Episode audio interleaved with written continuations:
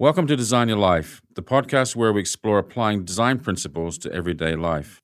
I'm your host and founder of Frost Collective, Vince Frost.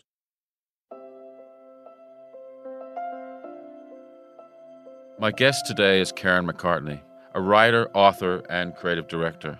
You may know her from her weekly design columns in the Good Weekend magazine, or you may have one of her architectural books on your bookshelf. Iconic Australian Houses is one of her bestsellers. Karen started out in journalism back in London, now in Australia, as a writer and editor and working on various magazines. Then her life changed suddenly, and so did her brand. Hi, Karen, welcome. What was a turning point in your life? Well, there's a big question. I mean, the thing with turning points is you don't often recognise them until you look back upon them. Sure. And I think it was probably um, in two thousand twelve, after having been at News Limited for twelve years, I was made redundant in a swathe of editorial redundancies of senior people. Mm. And so suddenly you kind of have to rethink what it is that you do, what your skills are, how are you going to employ those skills in a broader way, and how are you going to actually make a living? Mm. Was it a really tough time for you at that point? Well, it was and it wasn't. In one way, the fact that I didn't love my job at that period was a real bonus. You know, I, I really was at a time, even when I was working there, because previously I'd been an editor. And an editor is a really great role because you produce something every month. You have a reason, you make decisions, you have a team. You're very connected to a product and an audience. But when you um, moved into a more senior position and you become more a, a, a manager, mm-hmm. and you're divorced from that day-to-day creativity, and I found that very difficult. So by the time I um, left News, I was in a kind of managerial role that didn't suit me, and I was really became aware that I wanted to move what I did every day closer to what I considered the essential creative me. Mm. And so with that awareness, then when this redundancy came along, yes, it was difficult because even though you're you're sort of happy to go on one level, there's another part of you that says, even if it's only a tiny little voice, they don't want me anymore. So you have to kind of, you know, come to terms with that. But in a funny way, that can be quite a driving force because you think, right, you know, I've got to crack on here. What skills do I have and how am I going to use them? And did you did you crack on right away or did you have like a... Oh, I cracked on. I just wonder if you had like a grieving Uh, period, you know. You know, it's funny that you, you say that. No, I was very, very um, determined to have this um, brave face and, mm-hmm. and just to get on with it. We went on a holiday and we went to Paris, and that was with my two children, my husband. Mm-hmm. And I did have a moment where it kind of, we had a sort of pathetic family argument, as you do. And I just remember then suddenly going into this kind of crying jag that I couldn't stop. Oh. But then once that was done, and I think that was about the kind of having to have the brave face and to unpack, you know, there are a lot of relationships in work that I really valued. And suddenly your day-to-day comes to an end. Um, but once that was done, I was I was truly done. And so you just repackaged your life and went straight into it? Well, I was I was offered a job with a startup, which couldn't have been more different to mm-hmm. the business I was in. You know, I was in a big multinational corporation, and then I was in a in a warehouse in um, Alexandria, wearing a coat in winter and bringing my own oh, computer. Geez. So you know, it's sort of, but that's quite good because it's all about the people. And one of my resolves in this kind of idea of how do you repackage yourself or design your life, one of my things is just work with people that you like and that you're on the same creative wavelength with. And that doesn't mean there won't be differences of opinion, but you'll resolve them in a way that is um, a positive way because you're actually all on the same page. And that rule has stood me in really good stead um, since leaving because you don't waste any time. Yeah, yeah. Um, and so in this startup, I was sort of editorial director. It was very exciting. It was new. and um, But I also knew at that time that I didn't want a full-time job. So I kind of negotiated a sort of ten days a month so that I still had that margin to develop my own things, my own ideas, my own books, uh, my own creative projects, because that was very important to me. What I felt was when I left, it's funny, sometimes you learn by what you don't want to do anymore. And, you know, I knew I didn't want to do PowerPoint presentations with um, rooms full of men in suits, to be very blunt. And um, and so I kind of had this notion that I wanted a sort of creative mixed business, mm-hmm. you know, that I could do um, things that intersected but that were different. So books was definitely one of those things that I felt I could could get on with. And at the same time as doing a book, trying to think about what the halo effect of that book could be. So you put so much work into producing a book. Um, so I did an exhibition um, at Sydney Living Museums around the iconic books, and I did Um, a book called Super House, and we did an exhibition around that. So I tried to kind of think of other ways to draw out the work and the message and kind of have it work on, on multiple levels. So I did become more entrepreneurial in my thinking, because you kind of go, I've done this body of work. What else can I what else can I do with it? How can I extrapolate it to mm, this broader that's interesting, audience? Isn't it? Just thinking about when you're working for somebody else and the other the business you're working for has the responsibility of keeping that business in in business and all the finance, et cetera. When you're out on your own, doing your own thing, does that kind of top of mind for you? It's like, I need to make this work. I need to make X amount well, of money. I need to have well, a, a growth path that I'm aiming for. I mean, the, it, it, you can't, in the things that I do, be too driven by money, because there isn't a huge, like with books, it's you do it for the love, yeah. not not the money. But it was more that, the, that um, like, as you say, when you're in a corporate environment, in a funny way, you're more passive because you're supported and the things around you happen to you. You know, there's meetings organised, there's all sorts of um, structures around what you do and what's expected of you. Whereas when you're on your own, you kind of go, right, well, what do I like doing? Who do I like doing it with? What would be interesting? And I found, um, to, slightly to my surprise, I love doing the deal. I love kind of getting um, an idea over the line with somebody and making something happen. Um, and that I find quite exciting. So part of it is actually driving an idea through to its end conclusion and really kind of not milking it, but but getting, yeah, getting its full expression out there. So are you in a happier place as, as a result of that? Oh, a hundred times happier. That's awesome. I, I used to drive home thinking I was going to um, get online and look at houses in Tasmania. That's mm-hmm. when I knew it had been a really bad day. How quickly I was online. There's nothing wrong with Tasmania. No, that's what I mean. It was my it was my good spot. It was where oh, I wanted I to escape oh, to. Okay, cool. What do you feel the, is the key to communication in this high-touch digital world where we're always on screens? Well, it's funny to turn that round. Actually, books have a great role. I mean, I know you love books.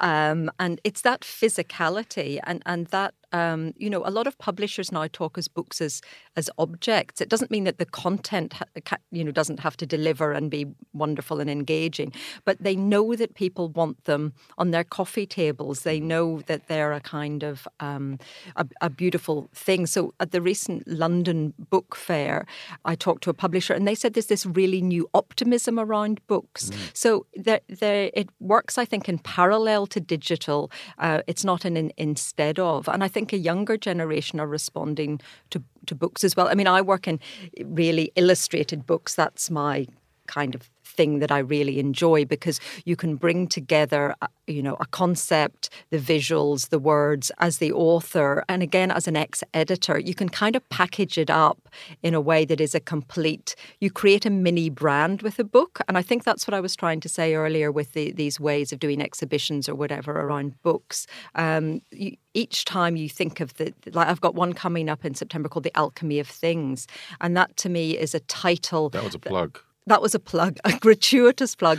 Um, and that is something that actually has things that ideas that people c- can hook onto and can be discussed. But then also you've got the object, which, again, a gratuitous plug, will be really will be really beautiful. As always. Mm. Why do you do it?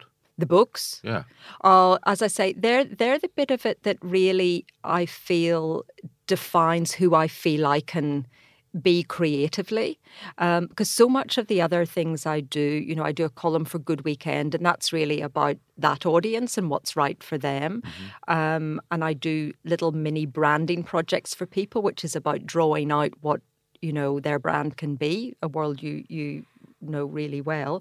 Um, but um, the books I feel can be pure me in a way, and and um, I, the, the last one I did, Perfect, and Perfect has sold quite well, and I'm always grateful when they do sell. But almost part of me is prepared to kind of do it, and um, I'll promote it as much as I'm able. But the, the selling bit is not, for me, the, the key thing. It's me feeling I've had an opportunity to really express something great. So you don't mind if it doesn't sell? Oh, look, I, I, I mean, it's much nicer because in a way you want people to see it and appreciate it. And the great thing about do, the social media world, which I think is really good for certain types of illustrated books, is you find your little audience, you know, and, and they in turn find each other. Mm. So if you've got a strong enough premise, it kind of threads through the Instagram world particularly in a really pleasing way. So I'm always delighted if somebody has a snapshot of my book in an Italian store or an American store, and this idea that it's kind of spreading out and being seen by all sorts of people. So it's more that it's being seen, and I guess with being seen is being sold. So you hope that enough people see it to make a difference. So I guess the thing is with, with the magazine world that you were in before, you probably had very high expectations from the owners oh, or someone in charge. Yes. You've got to reach this number, this target, this yes. number of sales. Exactly. And, you know, that, that was then aggregated and was taken every six months to the trade, you know, where you up, where you down. Um, and so there was sort of pressure, and, and that, again, back to the cover thing. Was that a successful cover? Was that not a successful cover? Um, what does that mean? Were you too far ahead of the curve for your audience? Were you too ordinary? Was it? And, you know, it's such a unpredictable world. What mm-hmm. is just hitting the zeitgeist just at that moment? Yeah. Um, that, yes, you did feel that pressure, that creative pressure very keenly. And yet sometimes um, when you just freed up for that, you got the better results. How many more books do you think you'll do? Is there loads of books left in you? I I drive my husband mad because I've always got a new idea, you know, so I have got two more ideas. In fact, we're looking at doing a combined Iconic um, of taking the two volumes and putting them together. So I'd be very excited. You know, it's been around for twelve years. To, to give it another kick along would be really fantastic. fantastic. What a great idea. Because, you know, the interest in that period just seems to increase rather than reduce. And so to give things again another life would be, I'd be really excited by that. You're painting this incredible world to, to live in, you, mm. you know, with the magazines and now the books, et cetera. You look at those and you go, oh my God, look at that house, look at that chair, look at that, that way that person lives. And for me, I look at that, I'm inspired by that. But often, sometimes I'm looking at going, oh, God, it makes me feel a bit dissatisfied with my life. Yes, yes, there's the so house you, envy. Yeah. Um, but it's part of, um, it's interesting, you know, when I see um, our house is a sixties house and it's in the first Iconic book and it's as tidy as it's ever, ever been. It's never looked like that ever again. So you've got to remember that these houses have stylists. They have people who clean up. Like sometimes David goes into a house and he has to clean the windows and sweep in corners. And so everything is zhuzhed for the camera. Flowers are bought in, sometimes bits of furniture. So I think that even though they are pretty kind of immaculate places, people still live in them. People still have stuff. Everything's shoved in a cupboard. Um, I think, yeah, I don't think you need to worry too much. Maybe you need to do a book on that. Yes, the real, the, the before stuff. And after. Yeah, yeah, exactly. Yeah, exactly. I just feel like, yes. I mean, Must Drives, I mean, it's aspirational. Yes. And you want to you want to live to that kind of standard. Uh, I think a lot of people do. I guess the question is, does that deliver happiness? Does that make you happier? Yeah, the more yeah, I, more better designed or nicer things that you have and uh, more personal things you have around your home. How does I that think, affect your... Uh, yeah, I look at some places that are very clean and spare, and I know that's, that's I can uh, admire the aesthetic, but no, that's not for me. I like things.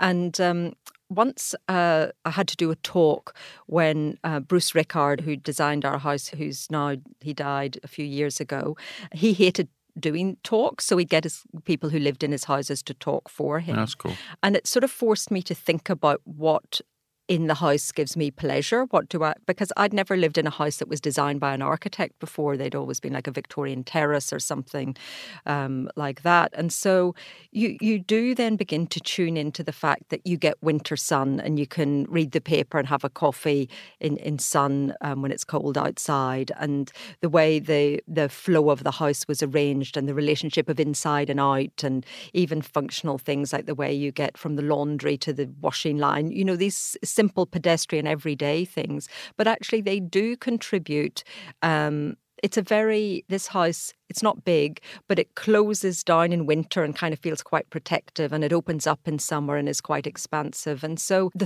thought that's gone into how it's engineered and put together and how you actually navigate through it actually contributes daily. And also the other thing is it's very integrated with nature. He was an early proponent of um, natives, you know, when everybody was having English-style gardens.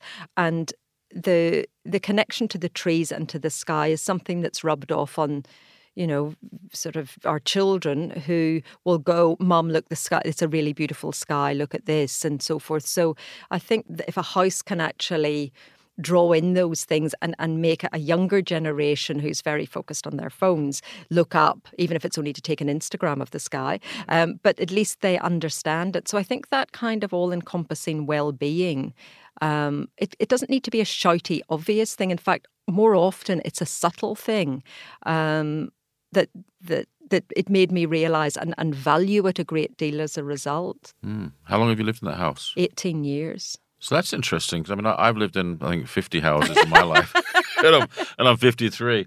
Um, not through dissatisfaction, but just moving and, you know, rents running out or moving countries, et cetera, or family growing and all that.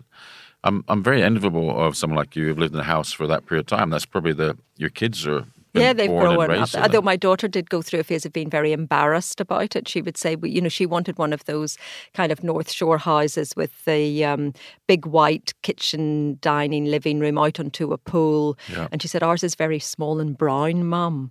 Yeah. She kept showing me houses on um, real estate dot com and in Manly with um, that looked just like that. But then she got over it. Can I paint the, paint the bricks white? Yeah, exactly. Can I knock through this wall for more view?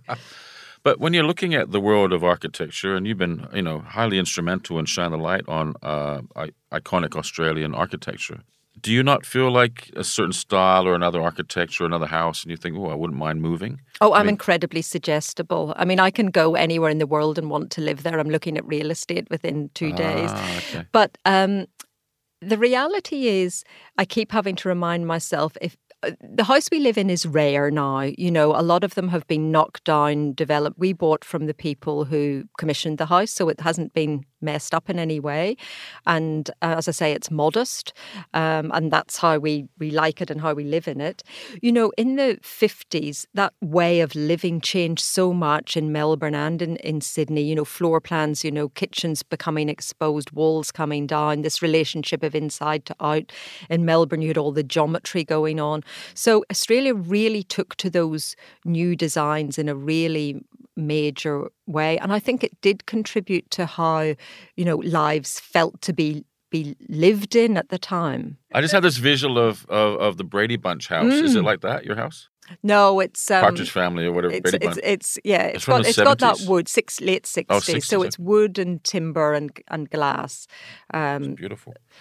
Well, you're obviously Irish. What brought you to Australia and, and, and I guess in a way, Australian architecture? Well, I guess it's broader than that, though. It's not just Australian architecture that you're um, interested in. It is in mostly. Broader. I mean, Australian architecture has been my entree into the architecture world. And it was sort of, well, I came to Australia because I married an Australian. And um, we were living in London. And I just sort of thought, we need a little adventure. I didn't want marriage and having a child to be about settling down and not. So I said, why don't we go to Australia for a couple of years? Uh, so we rented our house there and we, we came here, and a couple of years has turned into twenty years this year. Did you get fired from Elle magazine or something? Elle Decoration? Uh, no, that, that time I didn't get fired. That time I came of my own. And That's then I big... got a job on Marie Claire Lifestyle, which was launching, which was Lovely. A great opportunity for me. Yeah, amazing. Yeah. So in a way, I was lucky in that coming here, I was pitched right into the middle of that media world at a really exciting time. Mm. Um, it was Murdoch Magazines, and um, Jackie Frank was editing Marie Claire. And, um, you know, so it was a really great time to be involved, and then you get to know people quickly because you're in a, you know, a, a position where you're commissioning people and, and so forth. So that was a huge benefit to me. I guess a relatively small industry compared yes. to London too. Oh yes, and also then with living in that house, it was really the house that that sparked the idea for the books.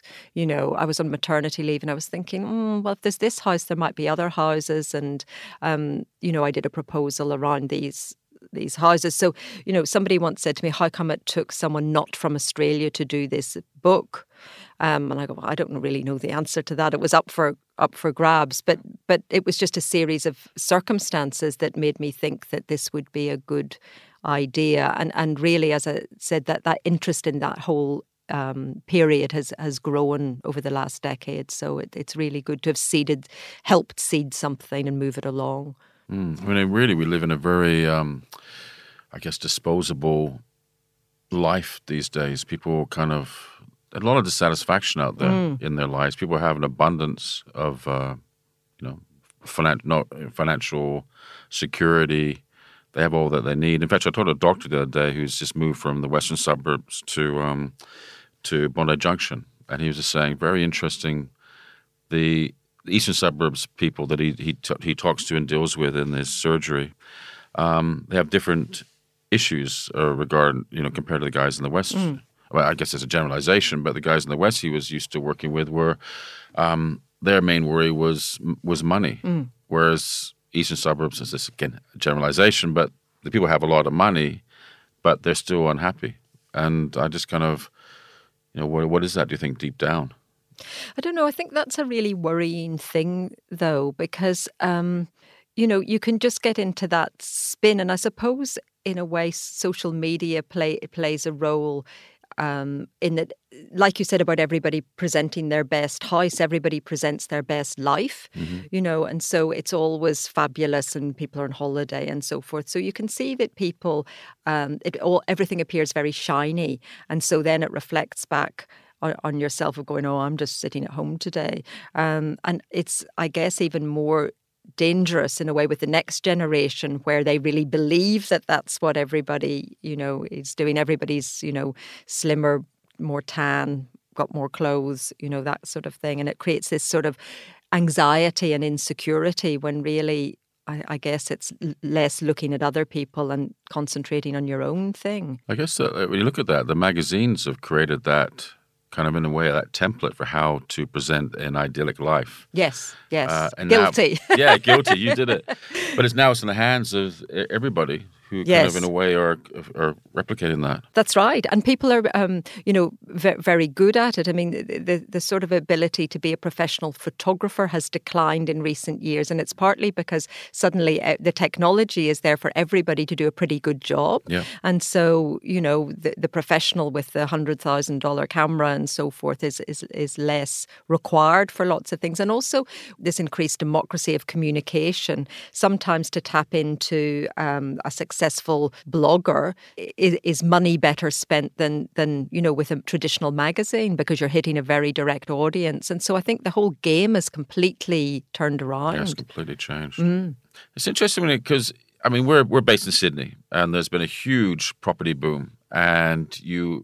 property is the, you know, the conversation that everybody talks about all the time, and it's in your face, and it's, you know, there's a lot of amazing developments happening, idyllic kind of apartments, big big shift towards apartment living as well. Do you think do, do you need an architect to design your home, or if you've already got a home, do you need an interior designer to choose the furniture, what art you have, you know, the bits and pieces that you put in your home? Because not everybody knows what to do. Not everybody knows how to go about creating the ideal home for themselves. I think to, to start with the architecture side of things, I mean, I think people always think of the physical form when you think, I'll get an architect and they'll they'll make the shape and they'll um, decide the materials and things like that. But actually what I think they they do is is things that we as lay people don't think about, which is sort of orientation and through breezes and uh, back to those things, those kind of fundamentals I was talking about that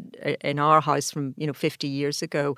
Um, and, and so the the pleasure in, in living in a place isn't always about the physical structure of it. It can be about how um, light comes in and how you experience a view, or how, you know, the view of next door is blocked. So um, the, actually the manipulation of of that space is often undervalued in the conversation about architecture. Mm. Um, I mean, obviously, everybody, you know, wants the, the, the form to to express something of of their um, aesthetic and so forth. But I, as I say, I think that, you know, they train for many years in order to look at something and see a solution that we couldn't, we standing beside our builder could never imagine.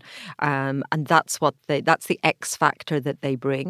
Mm-hmm. With interiors, I think that's that's a bit different. I think it's It's it's hard with an interior designer, you know, do they do the whole thing? Do they choose every knick-knack and vase and so forth? Or do you, you know, get help where you need it? Like recently I got someone in to help me decide where to put artworks, and they came up with places and ways that I would never have thought. Now you would think, oh, was this... Hara Hubby? Hara Hubby. It was Hara, a man with a, a drill and a good idea about what worked together. And it was an interesting process because you're kind of thinking, oh yeah, that that could go there. And, and so you'd think that why couldn't you do that between David and I? What's to yeah. stop you? But actually there are skills that are actually great to get in. So you don't need to go the whole, the whole um, designer route. Yep. Um, you can actually bring in different different experts that can help you in areas where you don't don't was feel that an very art strong. Advisor or what was that? Well, he was sort of more more. He was a um, a guy who. Um, had all the equipment to put things up, but he he worked in a lot of galleries and for a lot of private galleries and so forth. So he, he had a good sense of where things, you know, would would go. Mind you, when he went, I did move things around a bit. Oh, did you? Well, you, you know, it's hard to make all those decisions quickly, yeah, yeah. but um, at least I had a hook in all these different different places, yeah. and it really really helped change the place because I'm a I'm a buyer. I love acquiring stuff. I'll see a great ceramic or a, something in an auction, and um, and so you, you sort of also need to get to a point where you don't overfill a place, and yeah. I think ours is borderline. Our children have banned us from buying any more chairs and they'll go, how much was that? In a very aggressive fashion. Oh, I see. That's why I bought one of your chairs yeah, recently. Exactly. We're okay. getting, You're getting shedding. rid of it, shedding stuff. Because um, your house, if it's built in the sixties and designed in the sixties, probably was designed around a family at that time. Yes. Is that right? Yes. I mean, how much of that is the architect just imposing this is how you're going to live, or how much of it is actually working with that family or that person who lived there? Uh, yeah, and by an, chance, that's, that's it, a great it resonates question. well with you. Yeah, because you know? I think it's changed over the years. The, the, we talked to the Marshalls, who were the original owners, and they said that they, they didn't have very much money, but they just gave it to Bruce Rickard and they went, we need three bedrooms, and you know, and they just left him to it. They didn't interfere. Whereas I think when the architects I talk to these days, they're very keen to draw out, because our lives have become so much more specific. Yeah. Um, you know, some architects have questionnaires they give their clients so that they want to know, how do they want to live? Do they get up early? Do they go to bed late? Do they want to, are they exercise freaks? You know, what matters to them, so that houses are very much customized. So it's a huge luxury to have somebody think about your life and think about how that physical space can benefit how you want to be. And I think often it's questions that people have never been asked, and so they have to actually take a step back and think about what it is they enjoy in order to respond properly, in order to have the house built. So there is a really um, kind of quite um, strong process that goes on between client and architect to, to develop those ideas. I mean, I guess there are architects that go, this is how I do it and this is what you'll get, but I don't see that as the predominant um, attitude. It is much more about pulling out the specifics of people's lives. Lives. It's interesting you say it's a luxury, but I mean, obviously, done well, it makes an incredible difference to your sense of well-being and oh, enjoyment with, with, of the space, et cetera. Without a shadow of doubt. I meant a luxury, and maybe privilege is a better word, yeah, okay. you know, to have somebody that, although you're paying them, to think intensely about what might make your life better and yeah. more enjoyable, and your family life better. Um, so it's where we spend most of our time. And I think also if people let go a bit of, you know, real estate and resell and actually think about it for for themselves, it also opens opens up more um, opportunities for something, you know, unique. And, and there's a great quote from an architect called Richard Leplastrier who said, you know, that a good house should should fit you fit you like an outer garment. Yep. You know, that idea that it's bespoke, it's for you. Absolutely. Well, not everybody is has a privileged life, or maybe not now. I mean, some people just starting out, got, they just left home and they, they're living in a bedsit or whatever, spare room at a friend's house. Like, how, how do you make your own space yours? How do, how do you you know, if it's just a box, you know, how do you, how, what do you put in it to make it, to make you feel good? I mean, I'm a big fan of vintage furniture because I think that things that have had another life somehow contribute to something that's perhaps a bit soulless, and it's plasterboard walls and so forth. And I think really at the end of the day, it's caring enough about your space. It's actually, money isn't really the driver. It's really caring to invest the time and thought into what you like, what proportions will work. And um that really drives a good interior of, of any sort. It can be spare, it can be collected, it can be vintage, it can be new. But but people who give it proper consideration, like anything in life, you look at somebody that's well-dressed, you know they've put the thought into how that all works together. And interiors are no different. So many people, it's just not their thing. They're into sport or they're into something else, and they it's not a priority for them. But when you see people for whom it's a priority, it really shines. Do you think that people who, who it's, it's not a priority for them, they just don't understand the difference it can make to them? Or is it just something their upbringing is... created that situation? I think it's like anything. There's got to be some kind of, you know, intrinsic interest in in um, in, in wanting to do it. Because for, for lots of people, you know, a comfortable sofa and a big T V and a coffee table, and that's sort of what you need. But it's all right for it not to be a priority for some people. Um, if it doesn't touch them in some way or they don't identify with it, it's fine for them not to be. Um, but you just can't resent those that do. So I haven't invited you around to my house, you and David around to my house. Are ever. You scared? I'm scared. I am. I'm glad you said it.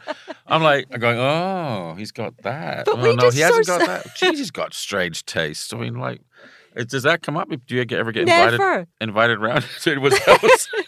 I don't, you see, I think you need to come to our house and experience the true nature of it, not the magazine version, but the yeah, true yeah, version. Yeah. The dog, where the dog nose has, has smeared the windows, yeah. where the, the I'll reality just turn up one day, just yeah, as a surprise, going, geez, yeah. what a mess. You somehow have a guest come in, I asked the question, have they designed their life? Have you? You know what, I think it's taken me about fifty years to get to the point where I could probably answer yes. Um, that I've had to use all the skills from the past now, currently. Um, but before that, it was a bit random. Thank you very much for listening. If you want to know more about how others have designed their lives, check out our website, design your life dot com dot a u, or on our social media at Frost Collective.